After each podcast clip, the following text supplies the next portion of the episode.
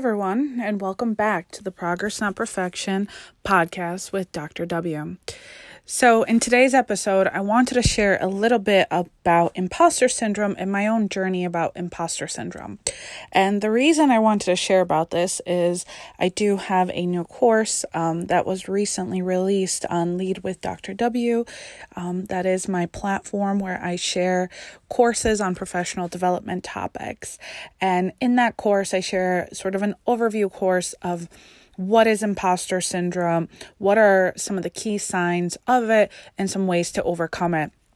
And that class has certainly um, been getting a lot of great feedback, a lot of people interested in it, and it's been really exciting um, to hear that, right? Especially on something that I created and worked on. Um, and and I'm not by any means I'm not excited that someone is experiencing imposter syndrome. I'm excited that this is a helpful resource and that we are engaging in conversation about imposter syndrome. So, you know, the reason I wanted to come on here and share an update or my own journey here. Um, so, first, I'll share with you sort of the evolution of how we got to this course, where we are today, and where I am in my own journey. So, the reason that I even developed a course on imposter syndrome was because I shared a podcast episode about a year ago, almost a year ago at this point, about what is imposter syndrome and my own experience with it. And that was one of the most popular episodes because the feedback was, Wow, Dr. W, thank you so much for giving me a name to something I've been feeling. Or the feedback was, I didn't even know such a thing existed, right? So there was a lot of feedback, there was a lot of interest, a lot of outreach, and people wanted to know more. So I decided to put all my years of research on imposter syndrome in a quick course. And that is what you have today on Lead with Dr. W.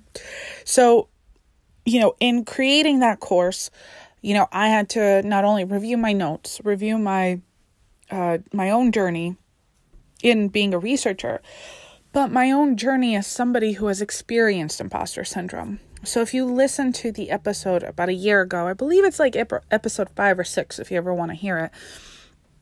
Um, I just shared with you how I experienced imposter syndrome early on in my career as an educator, as an instructor, and you know what it felt like, how I overcame it. Um, it took time. What I really benefited from was mentoring.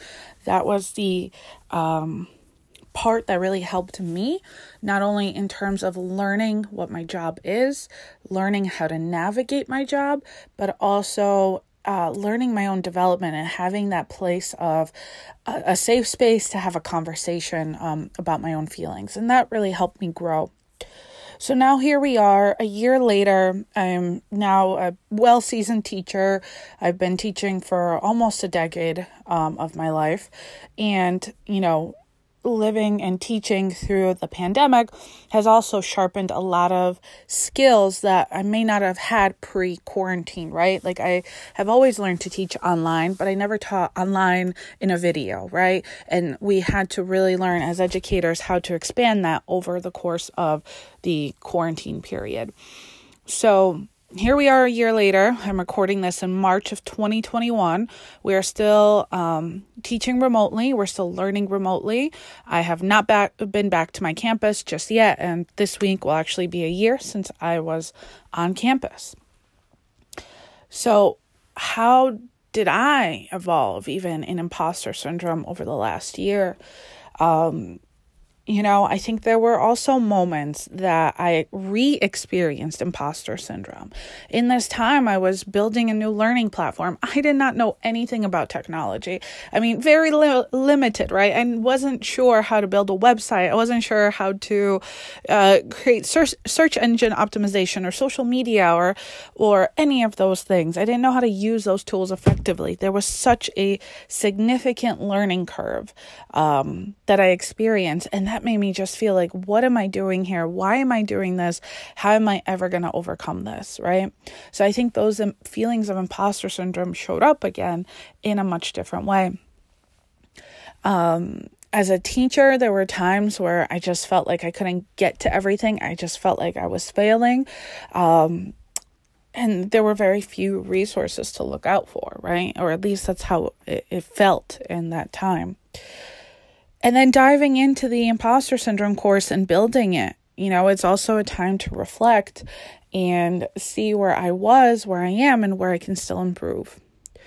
So, what is my point of saying this? I'm not just on here um, uh, saying random things. What I'm saying is that I've experienced my own evolution in my feelings of imposter syndrome and that they come at different points, right?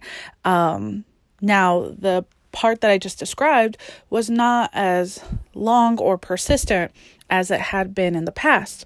However, I did acknowledge that some of those feelings came. So, what is my point again?